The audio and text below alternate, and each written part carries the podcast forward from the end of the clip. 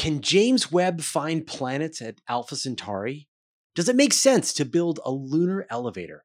And what would I want if I had no funding limitations? All this and more in this week's question show. Welcome to the question show. Your questions, my answers. As always, wherever you are across my channel, if a question pops in your brain, just write it down. I will gather them up and I will answer them here. Now, just a reminder we do the show live every Monday at 5 p.m. Pacific time. So obviously, you can watch the show after, but if you want the true live experience, come join the live show, ask your questions in real time, chat with other people. I stick around for like another hour after the show that you're watching here. So it's a good time. That's Monday at 5 p.m. Pacific. All right, let's get into the questions.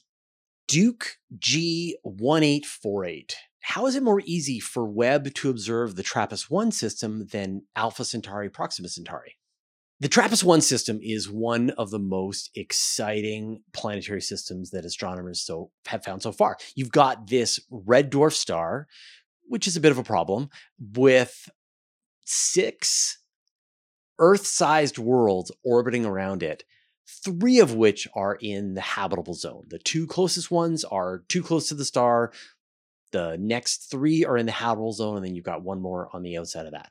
It is like the perfect star system for a telescope like Webb to observe it. And in fact, Webb has already observed two of the planets. It's probably observed more, but the science results are out for two of them. And so far, the two inner planets are dead super Mercuries. But the question you're asking is like, like, why would we look at this star that is dozens of light years away, that is a red dwarf, that is, you know, probably not great to its planets, when we've got Alpha Centauri right next door, and you've got two stars that are similar to the sun in a binary system? They could have planets there. Um, yes, they could, but the problem is, is that the coronagraph on James Webb just is not powerful enough or doesn't block enough of the light for you to be able to distinguish any planets orbiting around Alpha Centauri. Like astronomers still don't know if there are planets orbiting around Alpha Centauri. So the coronagraph on James Webb, which is designed to block the light from the star so that it can reveal any planets nearby, is only able to resolve the difference when the difference in brightness between the star and its planets isn't that great. And that's what you get with a red dwarf star. So it can see the TRAPPIST ones, but it just can't see any planets at all around sun like stars. The plan is that the Nancy Grace Roman telescope that's coming out in 2027, it's going to have a coronagraph on board that is capable of distinguishing between the light of a star and its planets by a factor of 100 million. So, in other words, you can have a star that is 100 million times brighter than the planet and still be able to block the light from the star to be able to see the planet. And what that'll get you is Jupiter sized worlds orbiting around sun like stars, which is, you know, that's not the Earth sized world. That's what we really want, but that gets you close. So then the next uh, one that you want is you really want the Earth sized world orbiting around a sun like star. And that's the kind of thing you'd want to be able to see around Alpha Centauri, around either one of the stars at Alpha Centauri, or maybe orbiting around both. And so the, the telescope that's going to be doing that is called the Habitable Worlds Observatory. And you probably remember LUVOIR, well, and HabEx. Well, LUVOIR and HabEx got merged together and they're getting mashed into this new telescope that is going to have the same size as James Webb, but it's going to be specifically designed to search for these Earth-sized worlds orbiting around sun-like stars. And it's going to have a coronagraph that is capable of a 10 billion times light distinction. So you could have the star and one ten billionth of the light, and that's the planet, and you would be able to observe the planet separately directly. So you're not you're not measuring the brightness of the star as the planet passes in front. You're not measuring the radial velocity of the stars it's moving back and forth. You are literally measuring the planet, which is beside the star. But that's going to take a few more engineering feats to go from the what's going to be going into the Nancy Grace Roman telescope. It's going to go into the Habitable Worlds Observatory. Now, the question that I sort of didn't answer yet was why aren't they going to go after Proxima Centauri? And Proxima Centauri, that is the closest star to the sun, and it is a red dwarf star, just like the TRAPPIST 1 system. And the answer is I don't know. Um, I haven't seen any observations made of Proxima Centauri yet. It is a red dwarf star, so theoretically they could do it, but it's a lot less known than the TRAPPIST 1 system. And so it was a lower priority, I guess, to try and search for. And yet it is the, you know, like it's right next door. And so I'm sure that it is the kind of star, the kind of planet that they will eventually task James Webb to. Now, when it comes to planets around Alpha Centauri, there is a plan in the works to observe planets around Alpha Centauri. So there's a new spacecraft that's being built, and it's actually fairly small and has just one job. It's called TOLIMAN. And its job, and this is so clever, is that it is going to watch the movement of the two stars of Alpha Centauri as they orbit around each other. It's going to focus on one star and then watch the orbit of the other star. And if that other star has any slight variations in its journey around the other star, it's going to be able to measure the presence of a planet around Alpha Centauri. And then it's going to be able to look at the other star in the Alpha Centauri system and then measure any slight variations moving back of that star and be able to tell whether or not Alpha Centauri has planets. So James Webb just couldn't do it. We need to wait for, you know, Nancy Grace Roman could find Jupiter's, but it can't find Earth's. But the TOLIMAN spacecraft, which should be launching very soon, will be able to find Earth-sized worlds orbiting around Alpha Centauri. So, not sure why they haven't gone after Proxima Centauri. James Webb can't do Alpha Centauri, but there are telescopes coming that will be able to do it. I'm sure you've noticed the Star Trek planet name that's appeared above my shoulder, and this is a way for you to vote on the questions that you thought was the best. So we're going to list a different planetary name all the way through the show.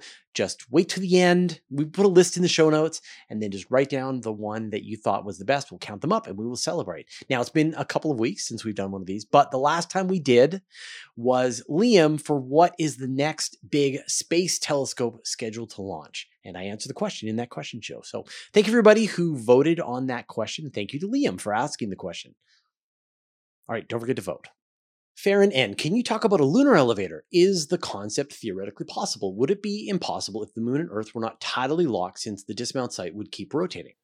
So people have talked a lot about space elevators, and this is the idea that, you know, if you build a tower that is tall enough from the surface of the Earth, you could step off into geosynchronous orbit. And so you would climb up this big long ladder and you get to the top of the ladder, and then you would be at geostationary orbit, where the same part of the Earth, you would essentially be turning around the Earth at the same speed that the Earth rotates. And so you would be in orbit. And all you had to do was climb a really tall ladder. And so the the more practical engineering version of this is called a space elevator. And so what you do instead, though, you can't have a ladder because the ladder will just fall down.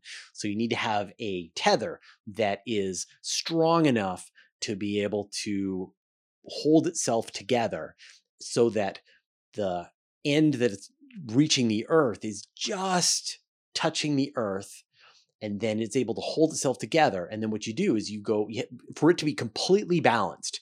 You need to then go the distance from the Earth to geostationary orbit again away. So you go double the distance to geostationary orbit. And that gets you this big, long elevator thing that's just hovering in place. Now you can shorten the part that's beyond geostationary orbit by putting a mass. You can bring an asteroid in, you put it into geostationary orbit, you tether the the asteroid to this, and then you've got this space elevator. And then you could get on your elevator, you could go all the way up to geostationary orbit, get off, and now you can escape Earth's gravity without needing a rocket.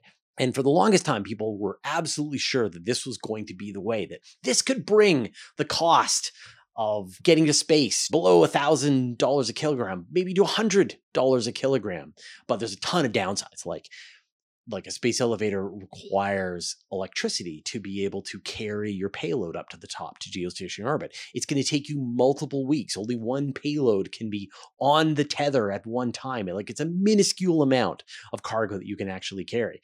And as SpaceX started to work on this idea of a two-stage reusable rocket, Starship, then suddenly you've got this system that could carry payloads into space for less than $100 per kilogram. And now suddenly a space elevator just doesn't seem cost effective. And just imagine the flexibility of having a fully reusable two stage rocket. So the idea of a space elevator has taken a bit of a backseat here on Earth. But the place where it does make a lot of sense is on the moon. And that's because the gravity on the moon is one fifth what it is on the surface of the Earth. And so you need a much less strong cable. Uh, you know, the only like theoretically you could use carbon nanotubes formed into these into this giant cable, and it could just barely theoretically hold itself together, but we haven't been able to make carbon nanotubes longer than a couple of centimeters. So to build one that is 36,000 kilometers long, that is a challenge. But if you want to build a space elevator on the moon, then you just need something like Kevlar. Like there are plenty of of fabrics that have been designed that would work perfectly. And so what you do with the moon is you go from the surface of the moon to the moon earth L1 Lagrange point. So that's the one we snuck in a Lagrange point question. So that's the one that's in between the Earth and the Moon. And I forget the exact distance to it. It's you know like a few tens of thousands of kilometers above the surface of the Moon. But you really just need a string of Kevlar, you know, spectra, like some kind of of composite uh, material to be able to make this journey down. And then you can absolutely raise payloads from the surface of the moon, get them to the L1 Lagrange point where they're no longer trapped in the moon's gravity. And you've got this point where they can then drift off into the rest of the solar system. And so I've seen a lot of interesting proposals. A NIAC grant, in fact, that went into the details of what it would take to build a elevator on the moon and what is just science fiction for Earth is borderline practical for the moon. And so you can imagine in the far, far future when we we start building the O'Neill cylinders at the Earth's L4, L5 Lagrange points, there could be lunar elevators operating on the surface of the moon that are carrying all of this regolith up from the surface of the moon and feeding them out to the O'Neill cylinders for that future life in giant space habitats orbiting Earth. Daniel Zussman if you had to choose and make up your own mission as of today with no funding limitations, what would it be? Well, eh, like no funding limitations. That's like that's really hard to constrain myself because then like all kinds of things. Um, so let me let me mention a couple of technologies that I'm really interested in, and hopefully we can kind of bring them together. So the first technology that I'm really excited about is, or not even a technology, but it's the solar gravitational lens. So this is this place that's about a thousand astronomical units away from the sun. And if you put a telescope into the solar gravitational lens, then you get a magnification factor of about 30,000 thanks to the gravitational power of the sun acting like a natural lens. And so you could, for example, if you put like a one meter telescope into the solar gravitational lens, you could observe an exoplanet with a thousand pixel by thousand pixel image of an Earth sized world orbiting around a sun like star. Now, you only get to choose one, like each spacecraft can only see one planet, but you could see oceans and weather and even city lights and it wouldn't require a very big telescope so and i've done a ton of interviews uh, and videos about the solar gravitational lens so you can look into that the second thing that i'm really excited about is space based um, assembly of telescopes. So, like when we looked at James Webb, you had this origami to be able to get the telescope up into space. And it's at the very limits of what fits within the fairing, the you know standard fairing on the Ariane 5 rocket, five meters across. That's fine. And like even Starship, like Starship maybe is going to give you a, a, nine meter fairing. You can put a much bigger telescope into a nine meter fairing, but you're still limited and you're still going to have to do some origami to make this thing fold up and be inside the fairing of Starship. No, you want to build a space telescope in the way that you would build the International Space Station in bits and pieces. And so there's a really great proposal that's been sort of roaming around NASA for a few years. And, and I think, you know, this is going to be the future of big space telescopes, and that is going to be space-based assembly. So you send up the bus, which is like a little smart box with Canadarms attached to it and then it hangs out at the L2 point waiting for more. And then you send it the propulsion module, and then you send it solar panels and it's got these little robotic arms and it just starts assembling itself as a space telescope. And eventually you send it bits and pieces of the primary mirror and then you send it bits and pieces of the secondary mirror. And it's able to then assemble all this stuff together into a giant space telescope that is much bigger than anything that could be launched onto a rocket. And so right now, you know, James Webb is six and a half meters. The Habitable Worlds Observatory is also going to be six and a half meters. Like it's going to be a while before we get 20, 30, 50 meter telescopes, but bigger is better. Um, and then the last technology that I'm really excited about is interferometry. And that's where you combine the light from multiple telescopes that are separated by a distance to act like a virtual telescope of you know the the the gap between the telescopes. And so if you put one telescope and then you put another telescope 100 meters away and you align them perfectly in space which you can do then you have a telescope that is a 100 meters across. At least it has the resolution of 100 meters across. It's very complicated but anyway you, it's equivalent of a telescope that is 100 meters across for certain kinds of, of work that you want to do. And now let's put it all together right? Let's build um, space assembled telescopes that are acting in an interferometer and let's put them to the solar gravitational lens. Can you imagine what we could see? Like we could watch aliens reading newspapers. So that's what I want. Yes, please. No limit on the funding. Platyobium obtusiangulum. Any update on the James Webb observations for TRAPPIST 1 and the outer planets possibly having atmospheres, please? So, as of this recording in early January, there is no official announcement of any observations made of the planets of the TRAPPIST 1 system. So we've got TRAPPIST B, TRAPPIST 1C.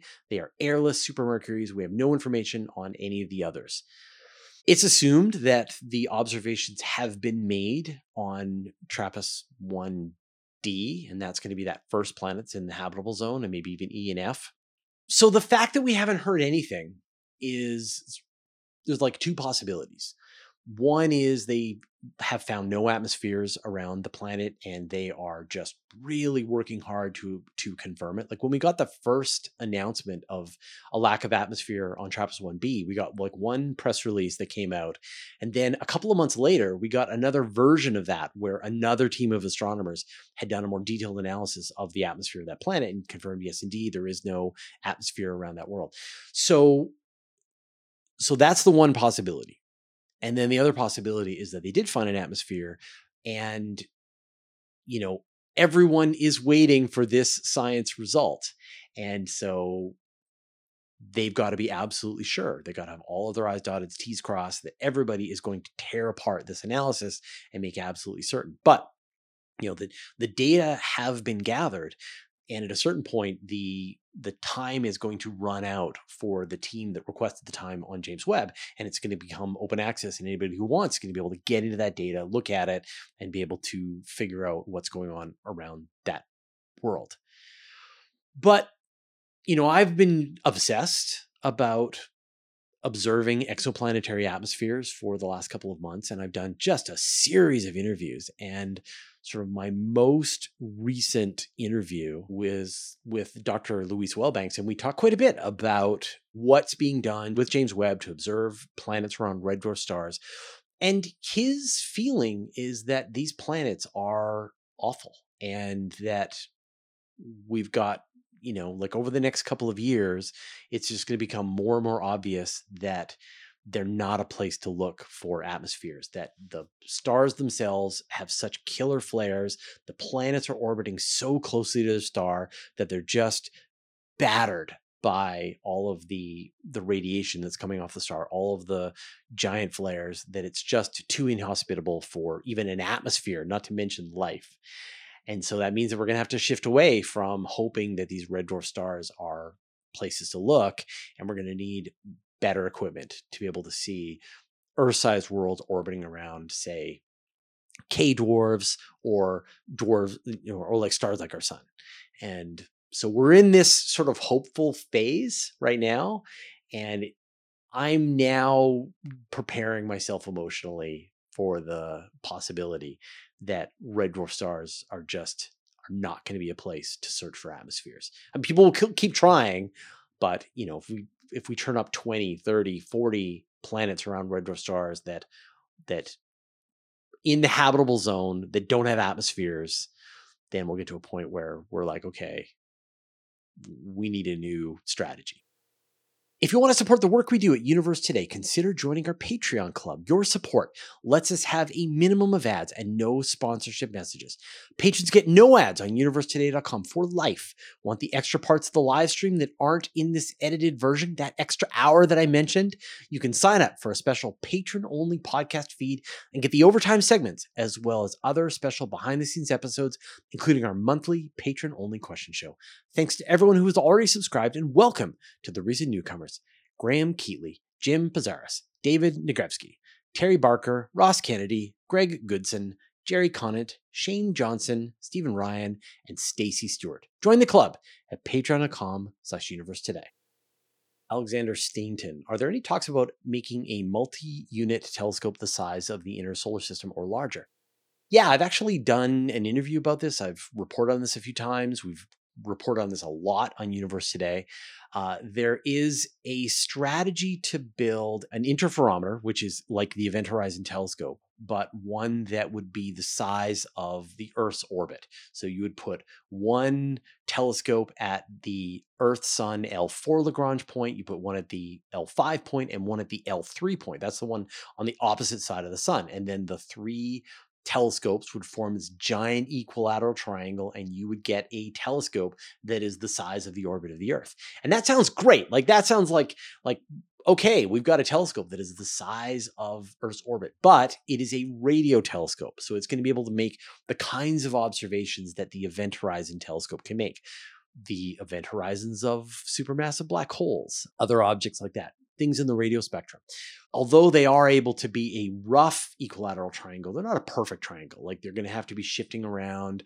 It's a, you know, you're not going to have that level of precision that you want. And there's certain kinds of observations that they can make that are better or worse than other ones once you move into like visible light, which would be really cool, like to have a telescope that's that big, then we just don't have the technology to be able to align that. The closest thing that's going to be happening is you've got the LISA interferometer, which is a gravitational wave observatory that's being built by the European Space Agency. It's going to put its three spacecraft tens of thousands of kilometers away from each other, and they're going to be communicating with lasers, going to remain in perfect position, forming this kind of equilateral triangle that's going to be orbiting just outside the Earth. And they're going to be detecting gravitational waves that are beyond the capabilities of existing gravitational wave observatories. So that's all that's sort of planned either concretely or sort of roughly right now. But no, like the the future of like a giant telescope a visible light telescope that is the size of the orbit of planet Earth, that would be fantastic. Yes, please. B. Michael Neal, catching up to the Voyagers to either resupply power or destroy them for reasons of confirmed alien threats. Is the trip possible? What say you? So, is it possible to catch up with the Voyagers? Yes. Um, you know, there's a mission plan that keeps going around for trying to catch up with Oumuamua, which is this interstellar object that's on a trajectory that's going to take it outside of the solar system. And the plans are like if you worked on it immediately today and you built this tiny little spacecraft and you attached it to the top of a Falcon Heavy rocket and you launched it tomorrow, then you could catch up with Oumuamua in 20 or 30 years. And then you can make some observations, you could beam them home, we could learn a little bit more about an interstellar object. So, in theory, you could do the same thing, which is that you could build some kind of uh, rescue spacecraft, build it really quickly, attach it on top of, I don't know, like instead of the next Artemis mission going to the moon, you have it instead launch the rescue spacecraft to the Voyagers.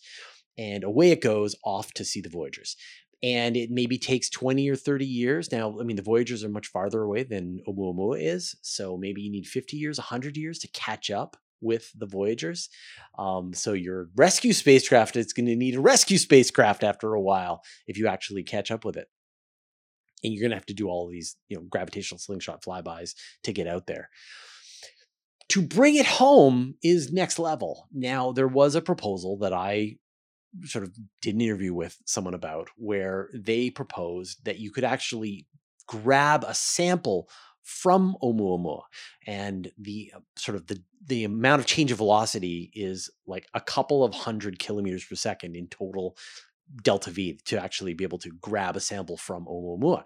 And their proposal is that you take the kind of reactor that is on board Curiosity, Perseverance, and you sort of scale it up a little bit, and then you just bolt on an ion engine onto it. And so it's providing electricity, it's got the ion engine, there's like nothing else, maybe a little grabber arm to grab a sample, and then you send it on its way on top of Artemis, you know, you know on top of the the SLS. And so you send an SLS with this super efficient uh, ion engine powered by a thermoelectric, uh, radiative thermoelectric generator and you could get those kinds of delta V's enough to catch up with Oumuamua, grab a sample, bring it home.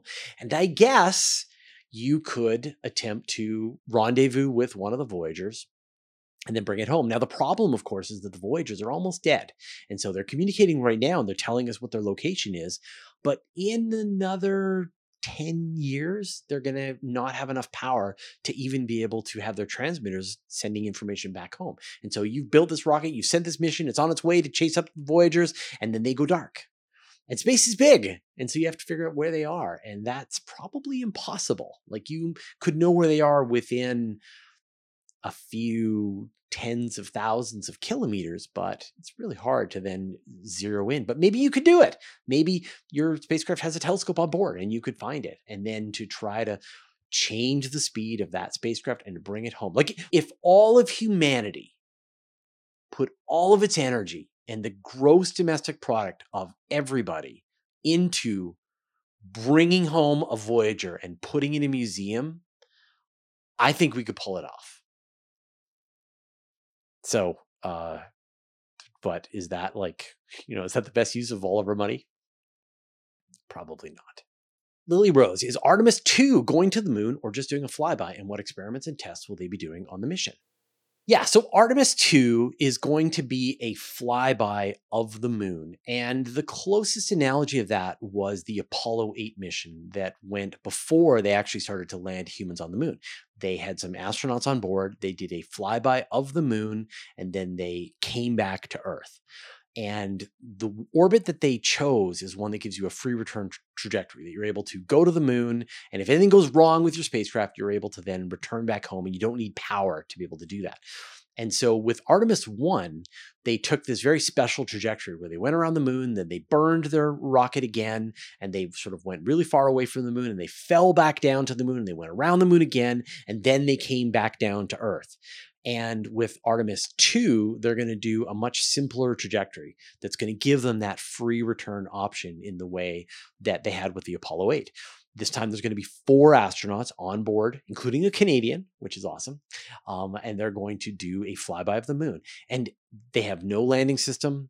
And so, what is the goal? Well, the goal is to prove that the SLS is capable of launching human beings to the moon. The goal is to test whether or not the Orion capsule can keep four human beings alive in space for the duration of a mission to the moon.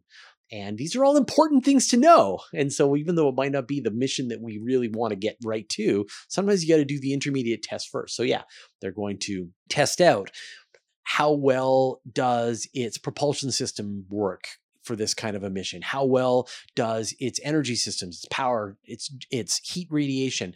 Uh, are there any, you know, what kinds of supplies are the astronauts going through? Are they, you know, how much water, how much air, how much all that kind of stuff are they needing? Because the Orion is built as a deep space vehicle. It's designed to keep human beings alive away from low Earth orbit, which, you know, we had the Apollo missions, but really there hasn't been anything since then that's designed to pull pull this off. And so Orion is back to uh, keeping humans alive in deep space. And there's like a, just a giant checklist of things to mark. Now, right now, the plan is to launch Artemis 2 in November 2024. I haven't heard of any delays, so I think that's all still go. And so within less than a year, we should see that next mission fly off to the moon, which is pretty cool. On the land. In our solar system, don't underground oceans appear to dominate? Why couldn't there be oceans on other red dwarfs as a source for life? For sure. Uh, you know, it's believed that there are dozens of times as many water worlds in the solar system than there are terrestrial planets that could have life on their surface. I mean, we've got Earth for sure, maybe Mars, maybe the upper atmosphere of Venus, and that's it.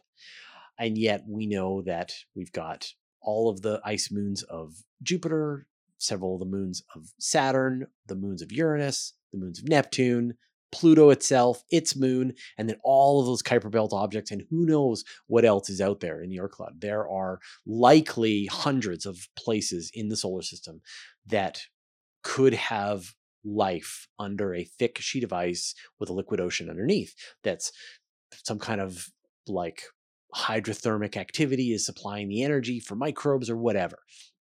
And so, if you had a planet that was farther away from its star, and so it's no longer in the habitable zone, and so its surface is frozen, you could absolutely imagine it withstanding flare after flare after flare from the star, no problem. Like, you know, if you go out into space, you're going to receive a lethal dose of radiation if you're out there long enough. You're going to get hit by solar storms, you're going to get hit by cosmic radiation. It's a bad day. But if you can put one meter of ice or water between you and space, that problem goes away. And so if you're under tens or hundreds of kilometers of ice, then you're safe. You're perfectly safe. And and so all those problems of flare stars, of of red dwarf stars that are letting off all of this energy, not your problem. But how do we find that? How do we discover that? How do we observe that? How do we detect the chemicals coming from those worlds? If there is life on Europa or life on Enceladus, like we're having a really hard time even making those kinds of observations. And those places are right here with us in the solar system. I can't imagine any way that we could confirm the presence of life on an ice planet that is orbiting around a red dwarf star. Now, if we do find life on Europa and Enceladus and Pluto and all these places around the solar system, then the obvious question is going to be if we're finding these ice worlds around other stars, is there life there? And the answer has got to be well, we don't know. We, we don't have any data for that. And so this is the irony is that chances are there are thousands of times more worlds. When you think about all the rogue planets orbiting around in the Milky Way, uh, there are thousands of times more worlds in the Milky Way that are potentially habitable but are under ice than terrestrial planets like Earth. And yet, these are the only ones that we have a shot at finding any life on, and not the ice worlds. R.D. Matheson. Hey Fraser, if Betelgeuse does go supernova, will the Earth receive an initial preceding neutrino burst? And if it does, how long will it be? Yeah, so when a very massive star like Betelgeuse dies, it will have this implosion where all these outer layers will collapse down and then it will bounce off of the center and you'll get the formation of a neutron star or a black hole and then you get the supernova where now all of this material has piled up an enormous amount of pressure and energy and then it explodes and we will see this flash in the sky as the star is exploding. But the thing that we'll actually learn about first are the neutrinos the neutrinos are able to escape the star before the actual energy of the star. And that sounds weird because neutrinos move slower than the speed of light. And so you would expect the light would come first and then the neutrinos. The problem is that the light is trapped. The radiation that is inside the star is trapped inside all of that matter. And when you think about the light that's formed inside the sun, it has to random walk its way out of the sun. It can take 50,000 years more for light, for photons that were created through fusion at the center of the star to finally reach the surface of the star. And then they just jump out into space. And so you've got a similar process. You've got this supernova that is collapsing down, the, the energy is being trapped inside.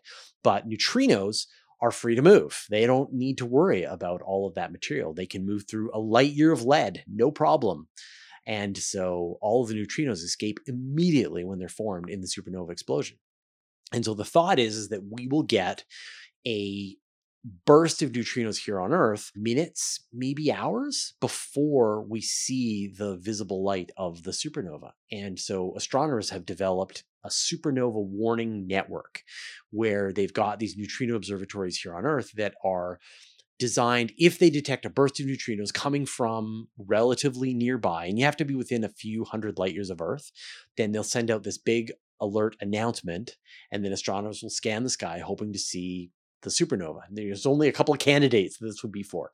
The Chinese are working on a new system. They're going to build uh, their own version of a neutrino detector warning system that same thing should give you you know a warning within a few hundred light years maybe a few thousand light years of earth and then a one that does the neutrino observations as a follow-up out to essentially within the milky way and so hopefully we'll be able to tie those neutrinos to the supernova more closely. You know, like astronomers have detected the, the neutrinos that came from supernova 1987A. They just didn't realize that's where they were coming from. They just they detected additional neutrinos coming through their neutrino observatory and then after a while after really hard work they were able to tie them to that supernova and so in the future though they'll try and turn this into an alert system so that you know like imagine a supernova goes off, a burst of neutrinos is sent in our location. We are able to, with multiple observatories, triangulate where that supernova is. We turn our telescopes at it. We focused our gravitational wave observatories, and then right on schedule, the supernova appears, and you get to see the star that was there before, the entire unfolding explosion and then track the aftermath over the coming weeks and months and years. So um, it's a it's a great idea. It's just like right now they need to be relatively close to be able to see it. All right, those are all the questions that we had this week. Thank you everyone for asking the questions in the YouTube comments. Thanks for everyone who joined the show. It was super fun. It was great to be back after not doing this for a week. Apparently, my brain still works, so that was good.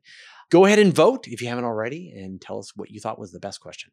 I'm going to talk about the 2024 eclipse in a second, but first, I'd like to thank our patrons. Thanks to Hey Twilight, Dougie Stewart, Stephen Krasaki, David Richards, Mark Ansis, Joel Yancey, Antonio Lofilar, Dustin Cable, Vlad Chiplin, Modzo, George, David Giltanan, Andrew Gross, Jeremy Mattern, Josh Schultz, and Jordan Young, who support us at the Master of the Universe level, and all of our other supporters on Patreon. In this week's Space Bite, I talked about how you can see an aurora. And you know, we're entering solar maximum and this is a great time to try and see an aurora. Get an aurora app alert on your phone and you can hear when the next aurora is going to happen and hopefully you get a chance to see it. But the other big event that's happening this year is to see a total solar eclipse and that's going to happen on April 8th, 2024. And for those of you who remember, we saw a total solar eclipse back in 2017 and I was near St. Louis and unfortunately, we were clouded out for the sort of totality of the eclipse. And so I didn't get a chance to see it, but I saw parts of it. And so now I'm going to see it again.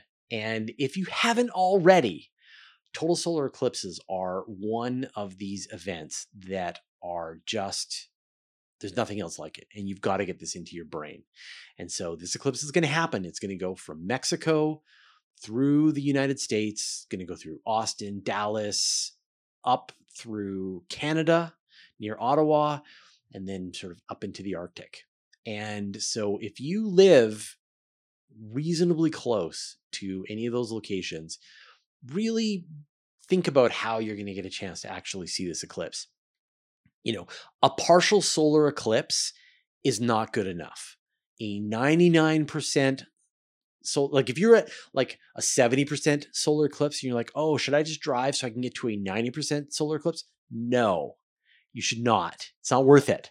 But if you're at any partial solar eclipse and you want to get to totality, you should absolutely do it.